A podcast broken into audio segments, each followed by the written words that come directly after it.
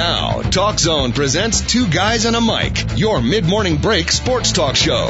It's a passionate yet lighthearted look at the world of sports, featuring the coach, John Cohn, and the big dog, Joe Radwanski. They'll recap the games from yesterday, look ahead to the matchups tonight, and cover a lot more in between. Now, Two Guys and a Mic on TalkZone.com. Welcome in on a Wednesday to Two Guys and a Mic.com. The coach getting the day off. John Cohn is doing something somewhere with someone not here. Joel Radwanski has three women around him in his bedroom and is taking the day off as well. I'm Mark Carmen sitting in on this Wednesday before Thanksgiving. Happy holidays to everybody. A lot to be thankful, I'm sure, for everybody out there. I know myself included. And we're going to do a lot on the show today. We're going to talk some college basketball. We're one of Chicago's very own Ryan Marks, a longtime basketball coach. He was assistant at Northern Illinois University for six years. Then he went to the Division Three Southern Vermont University, where he was able to upgrade himself to Division Two St. Edward's University in Austin, Texas, where miraculously he hired me, or at least helped me get hired as their play-by-play voice. And now Ryan is doing great Division One work at the University of Texas Pan American. It's the man, a Chicago product who deserves some pub, so we're going to talk to him about college basketball, his team, and everything that's going on throughout the NCAA. We're also going to talk some NFL. John Crist of the Bear Report dot com, the Chicago Bear Magazine, outstanding publication. He's going to join us at 10:15. We'll break down everything that's going on with the Chicago Bears. Also coming up at uh, 10:30, we're going to do some handicapping. Andrew Greenwald, Andy Grizz, the handicapping whiz, is going to be with us. He does a great job uh, as far as breaking down NFL games. Nobody will tell you who's going to win on Thanksgiving Day better. Three games: Green Bay and Detroit, Oakland and Dallas. The Giants and Denver. will take a look at the weekend as well. We'll also take a look at the Chicago Cubs, their minor league system. Cubs have a big time prospect in Starlin Castro. He uh, shortstop who is 19 years old and hopefully will be arriving at Wrigley Field sometime soon. The Cubs have always had trouble bringing in position players into the fold there. Geovany Soto had a great rookie year, but last year he went the other way. And you look at the roster right now, Derrek Lee acquired via trade, second base, who knows who's going to play there next year. Ryan Theriot actually was in the Cubs system, a success story, but took him till about 28 to get up there. Maybe the Cubs could have had him at the big league level a little earlier. Aramis Ramirez via trade, the outfield, Alfonso Soriano, 18 gazillion dollars to sign him. Center field, Kosuke Fukudome, way too much money to sign him. So Cubs need their farm system to uh, start producing if they're ever going to make that 101 year uh, nightmare go away. So we'll talk with Brian about what's going on in the minor league system. He's with he's been with the Peoria Chiefs of the single A level and he can really break down uh, what's going on in minor league baseball. Which, of course, before Thanksgiving, you know, I always thought that would be an interest to at least be, if not nobody else out there. But the Cubs system hopefully will be producing something down the line. We uh, also going to take a look at some of the NBA, and I want to talk about Allen Iverson, a guy who was just an absolute superstar in the league. He was a battler. Philadelphia 76ers took him to the finals and now just cast aside by the Memphis Grizzlies. Nobody wants him. Uh, we're going to talk with a guy by the name of Chris Raby, who used to host with uh, John Cohn and Joel Radwanski. He would be a fill in there. Now he's working down in Memphis. So we're going to bring Chris in, talk a little bit of Allen and some NBA look and a whole bunch of stuff going on on the show. But first, we uh, can go to our friend Ryan Marks, who is uh, in an airport doing a great job, about to take a flight. The Pan American Broncs, a loser last night, 75 to 50 to Mississippi State, sitting at 0 and 5. But Coach Marks is going to turn this crew around. It's only a matter of time. And, and Rhino Ball, I appreciate you taking a moment with us before you head south. Or where are you heading? Well, we are uh, headed back to Harlingen and back to campus today, and then we'll play the next two games in the South Padre Invitational on uh, Friday and Saturday. We play Tennessee Chattanooga Friday, and then uh, depending on the outcome, either Longwood or Bethune Cookman on Saturday. So you've got a little bit of a challenge in front of you here. We got a team that you're inheriting that's not overloaded in talent, if you will. Uh, you took it on the chin last night, 75-50. You had a It a loss at Missouri by the tune of 100 to 44. So you're remaking this uh, Pan American group, but you've done this before, Coach. You've taken a three and 23 Southern Vermont squad. You took them to the NCAA tournament. That had never been done before there. You did the same thing at St. Edward's University, three-time Heartland Conference champion. So this is nothing new to you, rebuilding a program. No, and there's a lot of different dynamics that go into it. To be honest, the higher you go in level, the longer it takes. And uh, in Division Three, you're not bound by scholarships, so you can really, you know, replenish uh, your squad quickly and bring in new faces, upgrade the talent. Division Two, you can still get some difference makers more quickly because D1 transfers can play right away. You know, at this level, it's just going to take a little bit more time. And even this year, with the group we have, we'll certainly make progress. We had uh, one of those games at Missouri that was just kind of a stinker, and we couldn't make a shot. And you know, even the best of teams have some games get away from them uh, in, in a manner like that. So obviously, we need to make make progress. We're not really ready for that type of competition level yet, but we feel like you know we're starting to get to the point where we're familiar enough with each other that uh, that this weekend we can make a good showing. Now you are a Chicago guy straight out of Latin high school, a three sports star, a guy who dominated behind the plate as a catcher, could hit a jump shot on the wing, also had a nice little touch on the soccer field. Uh, is that accurate that you are the athletic type? Depends on who you ask. When I envision it in my mind, I, I, I always see myself that way, but uh, I don't know that I resemble that remark. Right. Well, Coach, the rumors out there is that you are getting on the floor doing practice and uh, giving effort, rebounding the basketball, leading the charge as the point guard. And quite frankly, you know, I've been around you at a St. Edward's University, and people did not see that. So this is kind of a new leap for you, leading the break. well, you know, I've had uh, I've had a couple of years to rest up and get healthy, so now I'm I'm back to uh, I'm back to full force. Do you find that enjoyable being out there on the floor with the fellows doing that type of stuff? No, absolutely. It, it's fun. You know, I mean, I think that's uh, at the core of what we do is to to try and teach and show guys and help guys help guys get better. Sometimes I'm showing things that I can't quite do at the speed that they can, but uh, this has been a good group. You know, your first year is uh, is always the greatest amount of teaching, and that's a uh, that's a challenge, but really a fun part of coaching. Now, looking at your staff, you've got a former NBA guy on there, and Rodrick Rhodes played at Kentucky, played at USC, was in the NBA with the Houston Rockets. Uh, are the are the players kind of looking up at him and saying, "You obviously know something about the game of basketball"? Well, there's certainly a level, level of credibility that you that you bring when you play at the at the level that Rod did, and as well as he as well as he did. But I think uh, you know being a good player doesn't always equate to being a good coach. I mean, Rod has, uh, you know, is in his fifth year of college coaching now, and he's developed a great, a great coaching voice. So not only do guys look up to him because they know the level he's played at, but he has, uh, you, you know, he has the unique ability to convey that information in a way that that becomes, um, you know, functional to our players. So we're extremely fortunate to have him have him with us. I want to ask you a question about a mid-major in Butler. What do you, what do you think separates Butler? from other schools, say in the Chicagoland area, Loyola, UIC, maybe even a DePaul, teams here that haven't been able to get over the hump, but they're doing something right at Butler. Where consistently this school, not you know, not shouldn't be a super powerhouse, but here now ranked 10th, 11th. They're they're right in the mix. What what do you think they're doing so well there? Well, one, they're they're a place that prioritizes basketball, and they're in a obviously um, a basketball crazy state.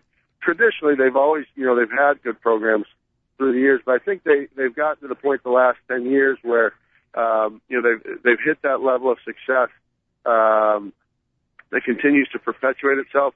I think they have a distinctive style of play.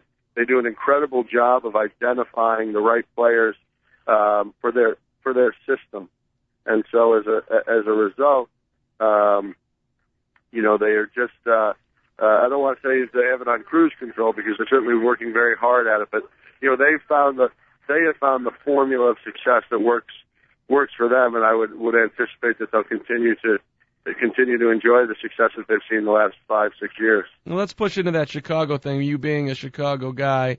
UIC, Loyola, DePaul, Northwestern. I know you have tremendous respect for Bill Carmody, for Jimmy Collins, for Jim Whitesell, for Jerry Wainwright. What is it? Is it the, the fact that Chicago's not a big college town, or how do you break it down that, that the teams in in town have not had more success? Well, I think each of them have have, have a completely different set of challenges. Um, so, you know, the fact of the matter is right now it's probably not the high point of college basketball in Chicago. I don't think there's a, a correlation between um, any of them not being at their pinnacle at this um, at this point. I mean, obviously this year, you know, was was you know developing to be possibly the the best year ever in Northwestern basketball, and they're hit by the by the injury bug. Um, you know, UIC has had has had very good seasons. If you look at them, obviously they're not off to a great start, but uh, you know, over the last ten years, as far as the majors are concerned, have have had a lot of success.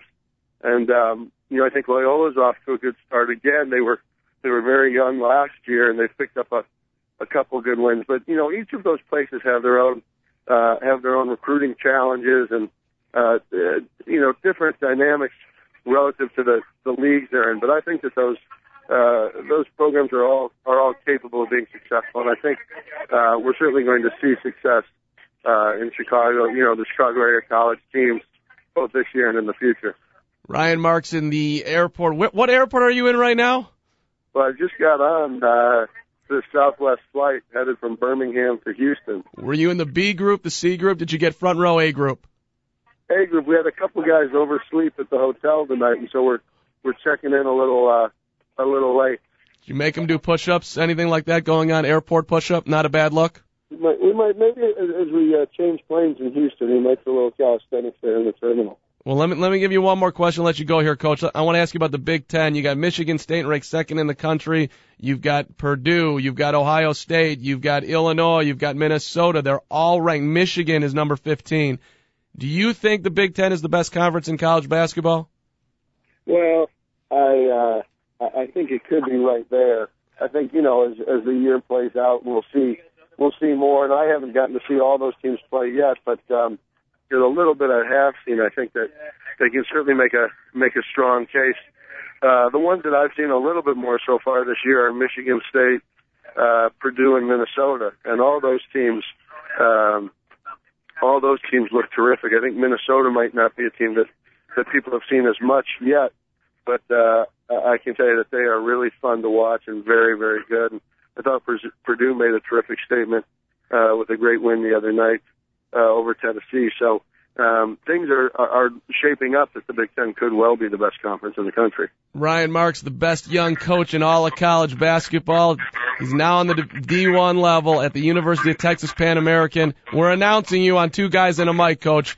We know how big you're going to be, and uh, best of luck down there. And it's only a matter of time before you turn that program around. We're looking forward to it. Thanks for the time, Mark. Appreciate it. Glad to be with you. That's Ryan Marks. We're going to let him go get on his flight and. uh a first class guy. He's really a guy that you have to respect because he's worked his way up. Six years an assistant coach at Northern Illinois University. Then he went to Southern Vermont College. First, that team was three and 23, ripped him into the tournament. Took St. Edward's University from six and 21, three straight Heartland Conference championships, and now on the D1 level. Maybe he'll make it to this town as a head basketball coach someday. We'll take a quick break. We're going to talk Bears football next with John Crist of the Bear Report. That's next on Two Guys TwoGuysAndAMic.com take off the face.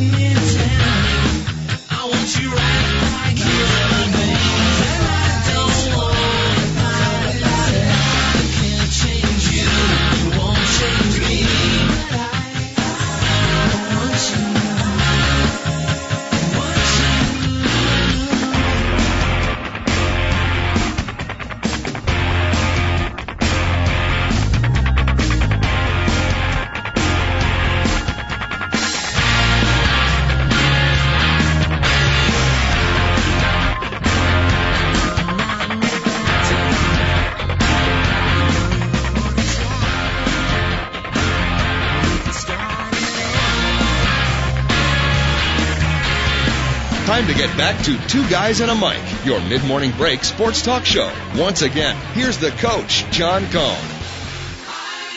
And the coach getting the day off. Mark Carmen sitting in on Two Guys and a Mic at the TalkZone.com. And we are pleased to be joined by a man who knows the Chicago Bears better than anybody on the planet, John Crist of the Bear Report and thebearreport.com. And Johnny, thanks for taking a moment for me here. I'm looking at your site right now. You got Kahlil Bell up there. What kind of player do the Bears have in the rookie running back? And I'm going to ask you, as all Chicago fans got excited to actually see a running back run in a forward direction for more than 50 yards. That was exciting. Do you like this young man? Yeah, I think I like what I see at like Kahlil Bell so far. Uh, actually, last week was the first time I got a chance to see him in person because uh, he was signed after the regular season began to the practice squad, and as you know, media does not have access to practice during the regular season. But uh, I did some consulting with one of the UCLA beat writers who covered this kid for four years out in Los Angeles, and uh, he thinks that he is one of these guys who just works really hard. He wasn't really recruited that highly out of high school. Uh, he was actually originally a fullback uh, with the Bruins, had to work his way into the starting lineup He's one of these guys who's sort of been doubted his entire career, but he brings a physical element to the running game that really has been missing for the Bears lately. And uh, I'm not saying he's going to supplant Matt Forte anytime soon, but if you can get him a series here and there, uh, once in the first half, maybe once in the second half, at least you can keep Matt Forte fresh for the rest of the season and maybe change things up with that offensive line that struggled so much. Now, you're a guy that knows more about Bears football than anyone on the planet, as I've already mentioned. But before the season started, I don't know if you rec- recall this conversation, but I told you that I did not think Matt Forte belonged number two in the fantasy draft, and you were adamant that Matt Forte was going to be a superstar. Are you shocked? And will you apologize to me and say, you know what, Carmen, you were right for one time on football, and I was wrong? I remember the conversation. I appreciate the "I told you so" right here on your airwaves. And, no uh, problem. Uh, yeah, of course. Uh, you're good like that. But you know what? I, I am very surprised. I, mean, I don't think Matt Forte is at fault here entirely. You have to fault him to some degree because there's lots of great running backs over the years that have put up incredible numbers offensively without the benefit uh, of a big all-pro blocking five in front of them. And obviously the Bears really thought they had the offensive line straightened out.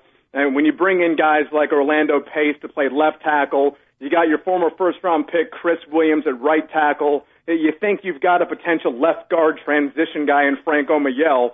The Bears have pretty much gone 0 for 3 so far, so uh, that has been a tough deal to work with for Matt Forte, but he's not quite hitting the holes as hard as you'd expect. And top tier running backs really need to do something on their own and make people miss from time to time. And for a guy that's averaging 3.3 yards per carry, he's obviously not doing that. He's doing what he can with the limited opportunities he gets. Uh, he's catching some balls out of the backfield, but Another thing to consider is, you know, the Bears have been behind 10 to nothing, 21 nothing in the first half seemingly every single week. So, so that makes it very, very difficult to commit to that running game.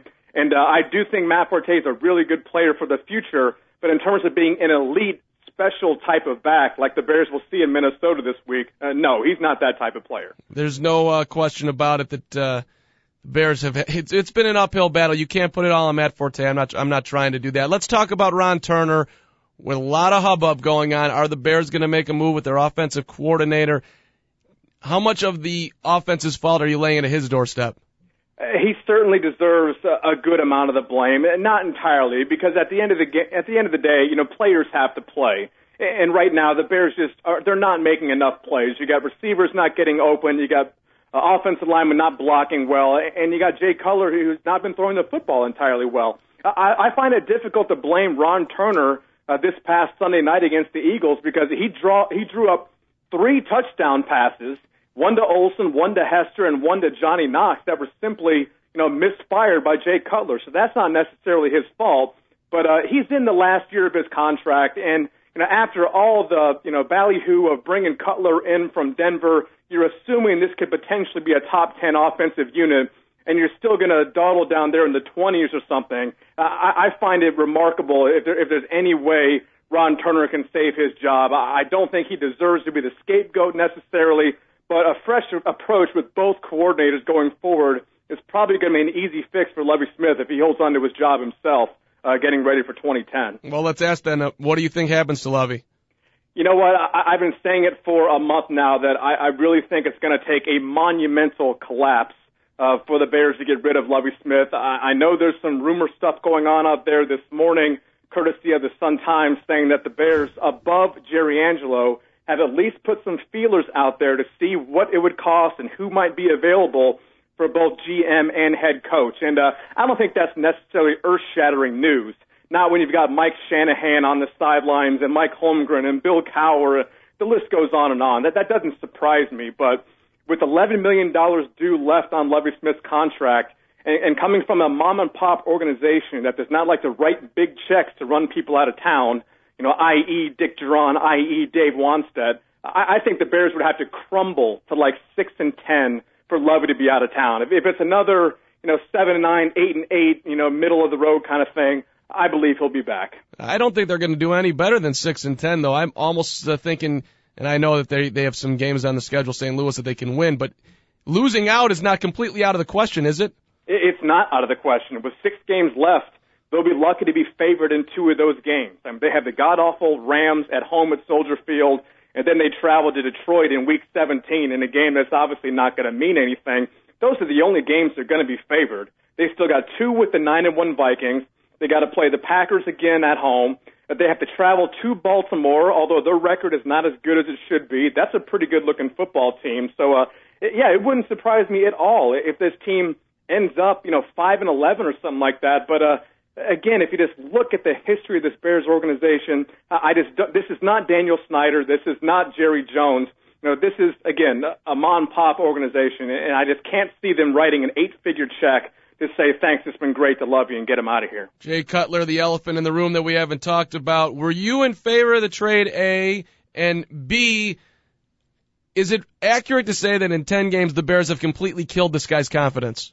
I think that's going too far. Uh, I do think we saw hints of that uh, this past week against the Eagles because you know one of the things that Jay Cutler does remarkably well is not only does he have the cannon attached to his right shoulder, but he's remarkably accurate on those deep balls. And to, see him, you know, miss those passes to Olsen and Hester and, and Knox, you know, plays that probably would have been touchdowns last year if he's thrown them to Brandon Marshall and Eddie Royal. That certainly hints that uh, he's not the player that he once was. He's having trouble adjusting to the system. He doesn't have a lot of confidence in the players around him. Uh, I don't think it's irreparable but I do think some changes need to be made, and I do think he's been hamstrung and handcuffed to some degree. I mean, I, I'm in favor of the deal. I, I would probably do it again if I were a Bears front office guy.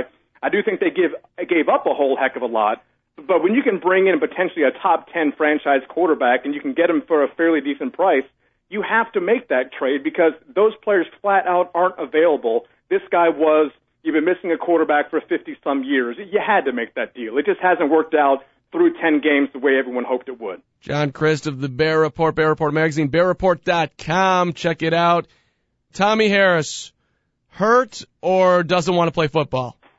Uh, I think Tommie definitely has some motivation problems. You know, I, I don't think that's necessarily because he was rewarded with a four-year, $40 million contract two summers ago. Uh, because if you look a little closer at that contract, it's primarily backloaded with roster bonuses and things like that which is one of the reasons why it wouldn't cost much for the Bears to get rid of him. But uh, I think that there is some problems with that knee. I mean, the knee and the hamstring, the injury he had in December of 2006 was a catastrophic injury. We're talking about a shredded knee, and on top of that, you had to surgically reattach the hamstring to the bone, which is a very, very rare injury for a football player. It's more the type of thing you might see with a gymnast. So, uh, is it possible that you know he's permanently damaged, is never truly going to be the same, yes, that's absolutely possible. But I have a problem with Tommie where he has such a great game in San Francisco. He proves that he's capable of still being a dominant force. But why did it take a benching in week seven against the Bengals, and why did it take an ejection in week nine against the Cardinals to get this guy motivated? I think his head is in the wrong place right now, and because of that, it wouldn't shock me at all if he's no longer a Bear in 2010. Thanksgiving tomorrow. Want to end on a positive note. Things to be thankful for. And one positive for the Bears this year, the fifth round draft pick, Johnny Knox. Now, he hasn't been catching as many footballs lately as he did early in the season, but a dynamic player on special teams. You, you gotta like this kid. You have to like this kid, absolutely, and uh, that, that he certainly is a building block for the future. I don't know if he's the kind of guy you're going to build an offense around. I don't think he's going to end up catching 70 or 75 passes one day.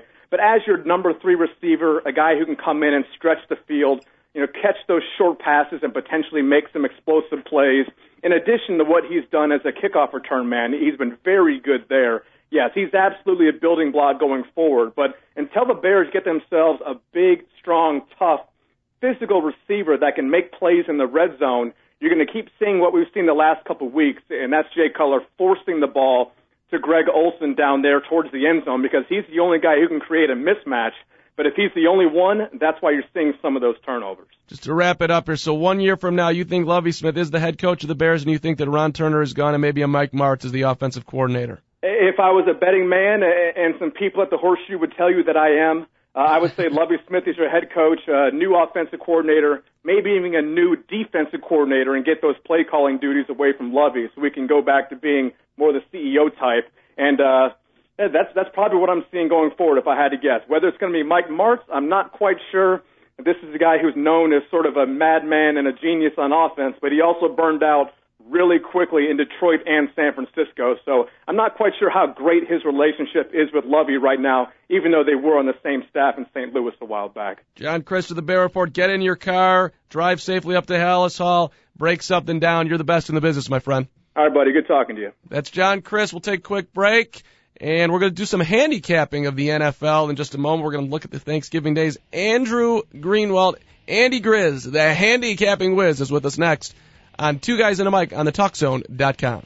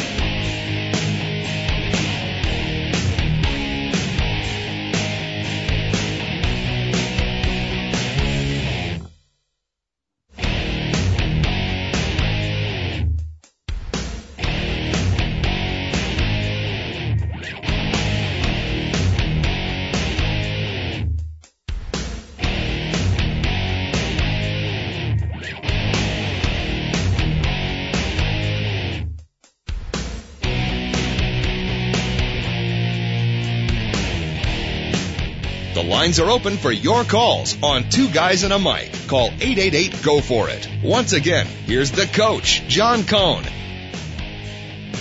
Coach with the day off, Mark Carmen sitting in. It is Two Guys and a Mic on the TalkZone.com. 888-463-6748. 888 Go For It. Tim Bach doing an outstanding job producing this program, taking about three Advil a minute listening to me, and I do appreciate that. It's not a, you know, that's normally it's four. Tim's only going with three. Andy Grizz, the handicapping whiz Greenwald is on the line. Nobody knows the NFL. Nobody knows college football. Nobody knows the Little League Diamond better. He'll bet on those games as well.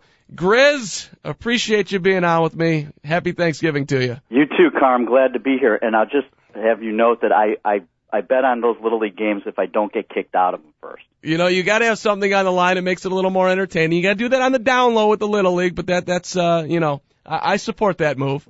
You're uh, you're a guy who likes to uh, make a wager, let's put it that way, and you have a, a distinct way of going about it. Kind of explain to the fans out there how you how you break down a football game. I know you're a trend guy. I am a trend guy. One one of the trends that we've kind of developed here ourselves, or a basic theory we have, is that uh, basic theory in, the, theory in the NFL is that teams are, no, are not as bad as their last loss or not as good as their last win, and we just kind of try to stick to that. We feel that over time, you know, the odds make it an even game, and, and so teams should basically cover the point spread about half the time. And and when they start covering too many times in a row or losing too many times in a row, you should be able to try to look the other way and gain an edge there. So you're a fade guy. Is that fair to say? Like, if, when I look at uh, people making predictions online, if I see seven people betting on the Lions and they're playing the Bears, I'm taking the Bears. I want to I want to go the opposite direction. The public does not know what's going on. Uh, yeah, absolutely. The public doesn't know what's going on, but it's we're, we're more or less instead of fading the public. Our, my thought process is, you know, kind of the same thing. You get a team that's been covering. The public basically thinks that they're better than they are, and uh, you know, you just try to play the other way on that. You look for you look for matchups with uh, teams that haven't covered the spread versus teams that have covered the spread, and you can really gain an edge there. Big Turkey Day tomorrow. Green Bay and Detroit, Oakland and Dallas. The Giants and Denver used to be two games on Thanksgiving. Now we're getting three. I think in about five years we'll have ten games on Thanksgiving. Who do you uh, give me your number one selection tomorrow? My number one selection tomorrow would be Denver, um, with with the caveat that that Kyle Orton is playing.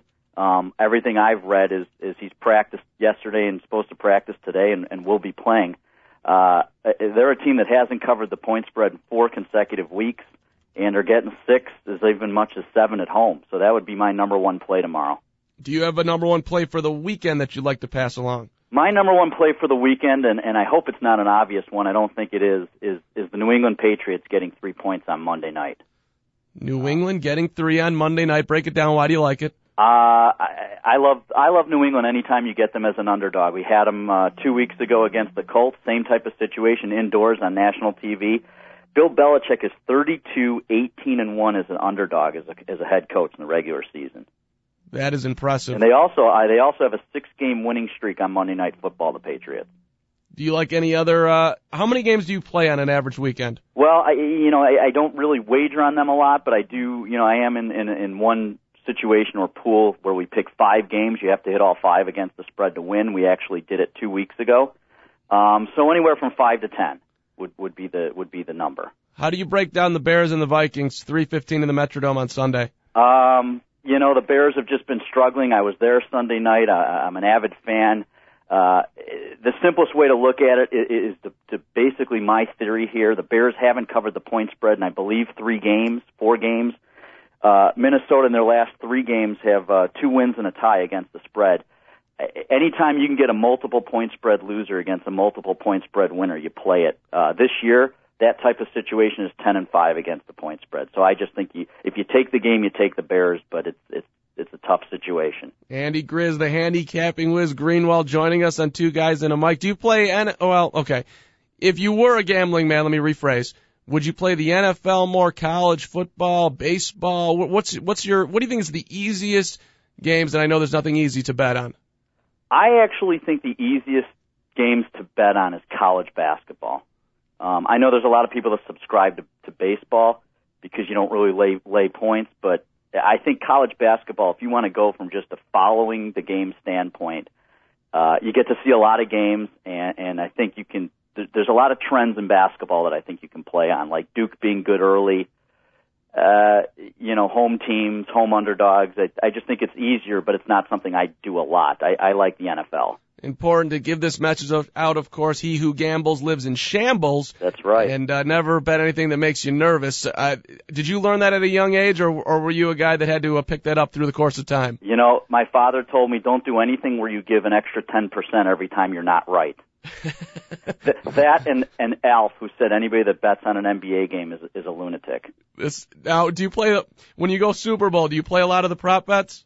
Keep it interesting, or are you more like a no. guy that goes, you know, gets a square and uh, eats a bag of chips and's happy? Uh, I'm a I'm an occasional square guy. I love to. I do like betting on the Super Bowl. I've been pretty good at it, and actually, two years ago we had the Giants to win straight up. That was one of my favorite uh, favorite games and bets that I've had. So that's always bet on the Super Bowl. You gotta. Andy, I know I know you're a busy man, but I, I want to delve into one slightly serious topic here. What about the gambler getting to the college athlete who's not going to play in the NBA, not going to the NFL, and you know can maybe affect the game a little bit? And hey, I'll give you twenty five thousand dollars or whatever it is.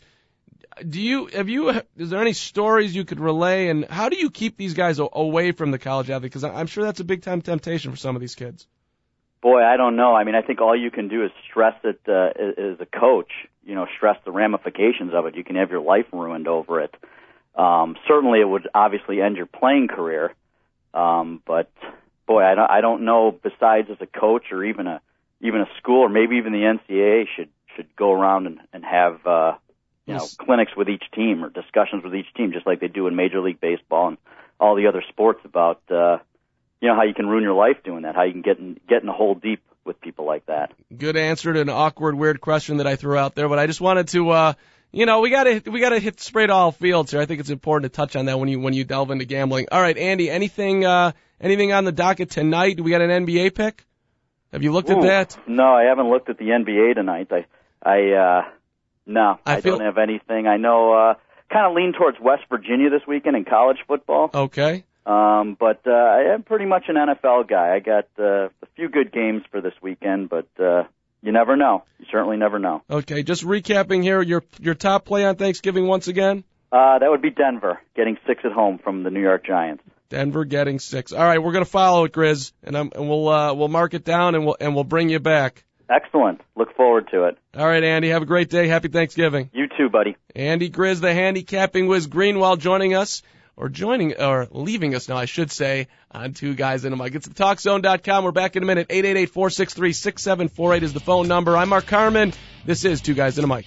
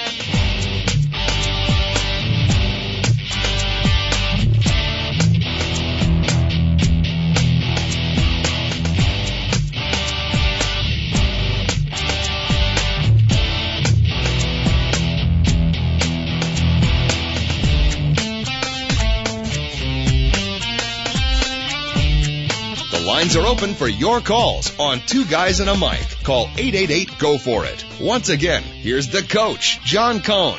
And once again, the coach with the day off. Coach getting a, um, heard he got a Manny and a petty, and then he was going in for a little uh, wax job. And uh, looking good, coach is uh, going to be hot for Thanksgiving. It's going to be a nice little time with his wife. Here's another guy on the line who used to host with the coach on the morning break. He's a WGN guy. Now he's down in, in Memphis. He's hosting talk shows.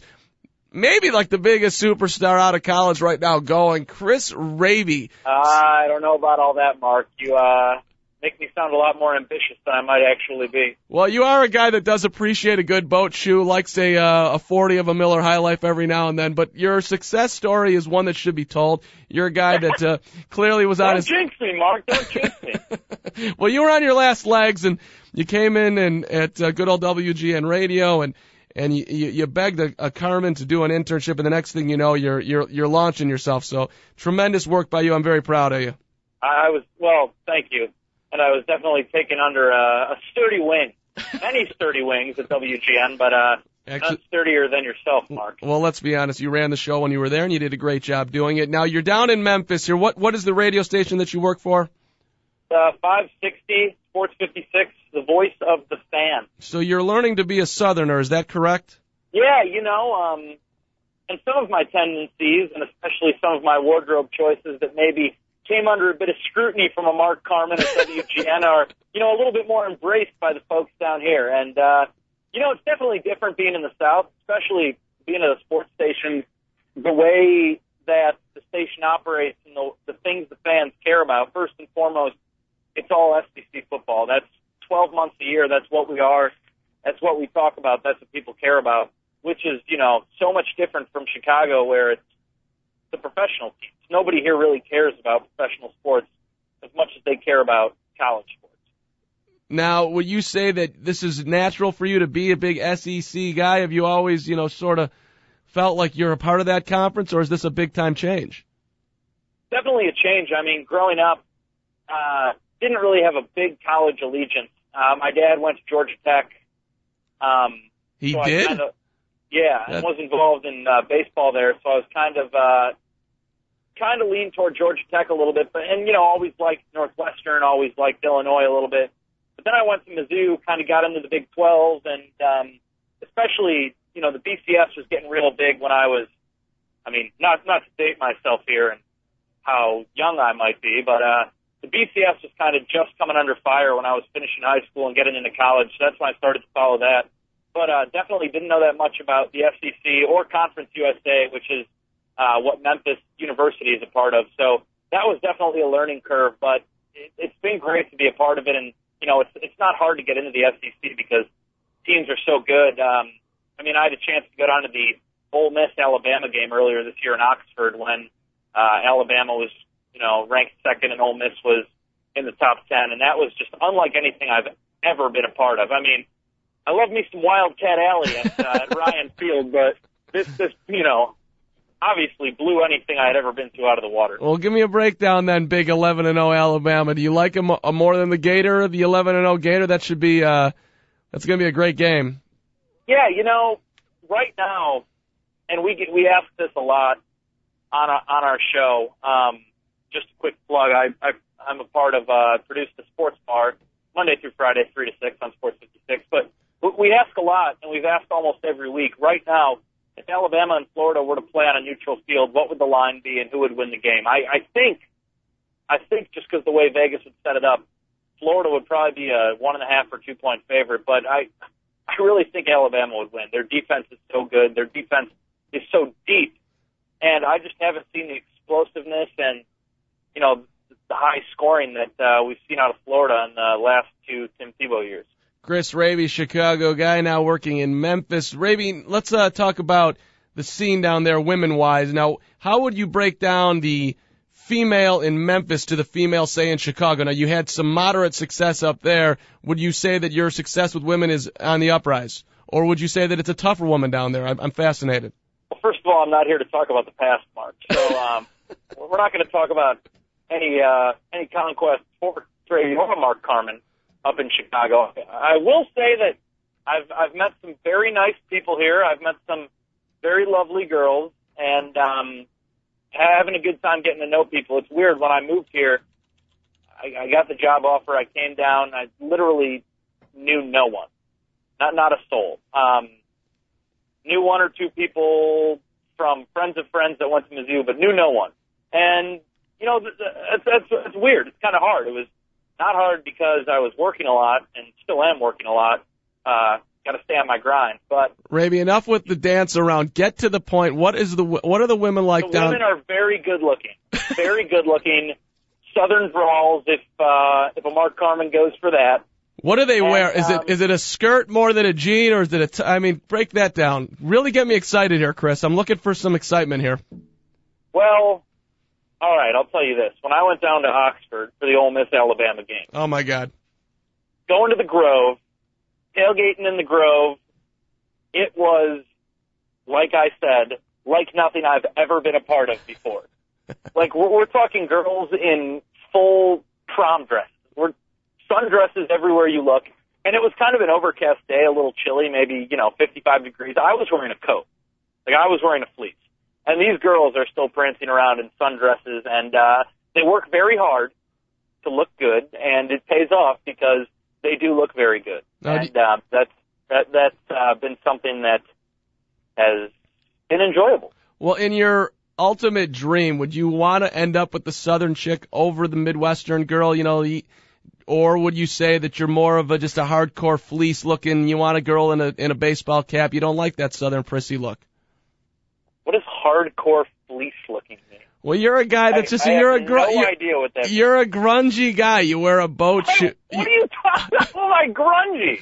You're a flat out grunge dude. You wear you wear a fleece, you throw a boat shoe on. You're not looking for a girl that's all dialed up. Whereas what you're painting down there, you're saying they work very hard. That's not you, Chris Raby. You can try to be whoever you want to be on this show right now. Two Oh, guys in Carmen, a you should see. You should see me hit the town.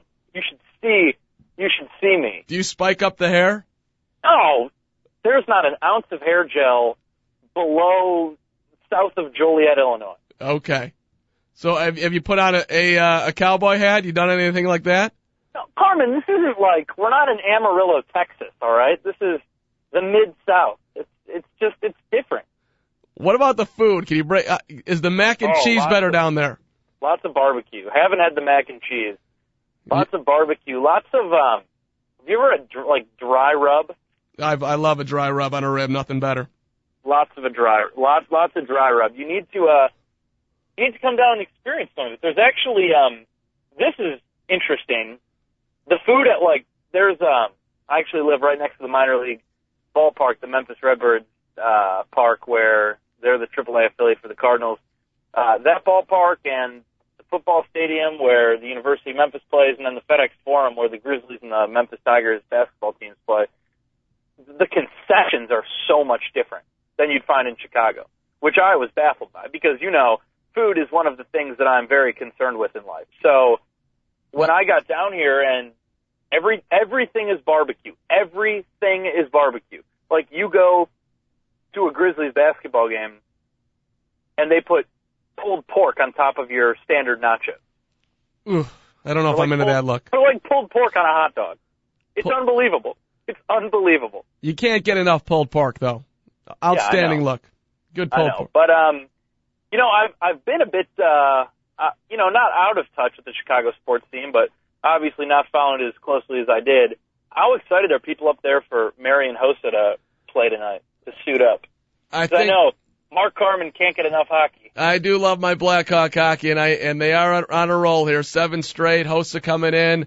Uh, I know that Dale Tallon is extremely excited about it. He was out at the Bears game the other night, and he thinks that Hossa is just gonna, I mean, make a dynamic presence on the ice. The Blackhawks are the story in town, or at least they will be eventually once the uh, negative Bears thing fades to, to black, and you've got the Bulls who are going to be battling to be 500. One thing before I let you go, here, I know you got to go to work. Allen Iverson, did you get in front of him at all? And and uh, what was the reaction to him down there? Because I know that he's was- he's long gone now. You know, it was it was so strange. Um, he came down here. He was doing all this tweeting. This was in you know September before training camp, saying that God chose Memphis. And I mean, let's be honest, this was really his only play. Yeah, I mean, Memphis was pretty much the only place he could go. Nowhere else was offering a con- him a contract. He comes down here. He signs for three million dollars. They have this huge press conference, which they open to the public and let people from the public ask questions. All right, this is where the exploitation and the um, the PR wheel starts spinning. So they bring him down here. It's this huge fanfare. He's the biggest player to ever play for the franchise. They make a huge deal out of it. He's on billboards. They're selling jerseys. They're selling more tickets. And they're saying this whole time that he might not start and that he's going to have to go to training camp and battle with Mike Conley, who's, um, you know, kid out of Ohio State, who's awful. I think he might be the worst point guard in the NBA. Um, so they get into training camp. First day of training camp, Allen tears a hamstring. Doesn't play for all of training camp. Uh, doesn't play for the first three games. Come back, comes back in the fourth game. Plays 15 minutes the fourth game, 30 minutes the second game, 35 minutes the third game. Still isn't starting. Still is pissed off. Leaves the team when they're on the West Coast, when they're in Los Angeles. Goes back to Atlanta. Then, um, you know, everyone figures his days are done. A week later, says that they're going to part ways and they're just going to get rid of his contract and uh, he's going he's they're going to waive him and um, it, it was it was just really bizarre. He was all he talked about, even when he was hurt, was that he's not a bench player. And you know, it's kind of like Allen. You know this is going to happen. You didn't play for the entire preseason. You're going to start on the bench. And I was just kind of selfish. I was just excited to see Allen Iverson play every night because I think he's, you know, one of the, one of the best players and one of the most dynamic scorers to ever play in the NBA. So I was just excited to see him play every night, and um, didn't even get to see him play one home game. So that was kind of a bummer. But he's long gone. The Grizzlies won four out of five, and uh, you know they're heading out to the West Coast now to probably um, get whipped around a little bit. You know what's going to happen to Allen in about a month? Some contender's going to maybe sniff around him and pick him up, and he's going to say, "You know what? I'm all about winning," and then he'll Yeah. come and he'll come off the bench for them. It's unbelievable, these guys. What do you mean you're, you're not a bench player? Kevin McHale went to the Hall of Fame as a bench player. You're old. You're past it. You're probably still going to play 30 minutes a night off the bench. Get over it. It's, it's amazing that no one ever matures, including myself. Raby, you on the other hand are a great mature, uh, very mature young man, and I give you tremendous credit for it. Oh well, that's very, uh, Did you hear? did- very kind of you to say, Mark, and uh, I appreciate uh, stopping by. Two guys and a mic. This is, you know, I did the, the morning break a few times, but this is, you know, my debut appearance on Two Guys and a Mic. Yeah. Very, very excited about it. I'm gonna fax you down a read for Andy's music. You can do that in your sleep tonight. Andy's music. That was a big time move. Chris Raby, Memphis success story. Appreciate you joining me on Two Guys in a Mic on the TalkZone.com. Have a great day down in Memphis. Please uh, run into a pretty girl in a sundress and say hello to me for All right, me. Good, Mark. All right, man. Chris Raby, he's uh, a fine young man doing a great job down there. Hosted this morning from 6 to 8 a.m. on 560 a.m. in Memphis. Let's take quick breaks. Two guys in a mic on the TalkZone.com. 888-463-6748. We're going to talk some Chicago Cubs baseball to wrap it up here. 888-463-6748. 888, go for it. Two guys in a mic on the TalkZone.com.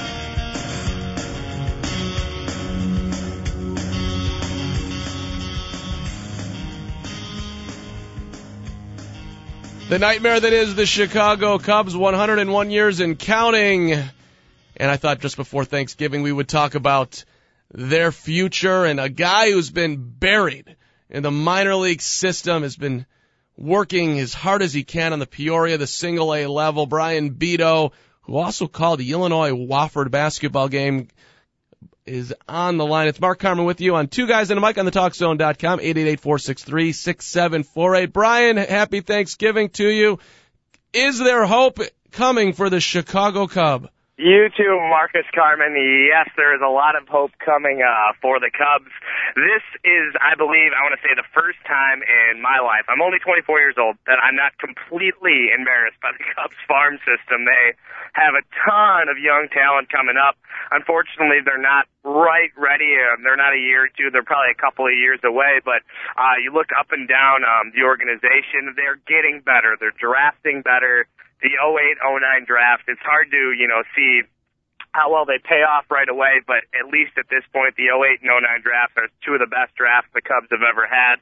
Uh, they got, you know, some emergence of some really young superstars as, you know, the public's finally starting to hear about, uh, Starlin Castro is one of them, had a great Arizona Fall League, only 19 years of old, finished at double A, played great there.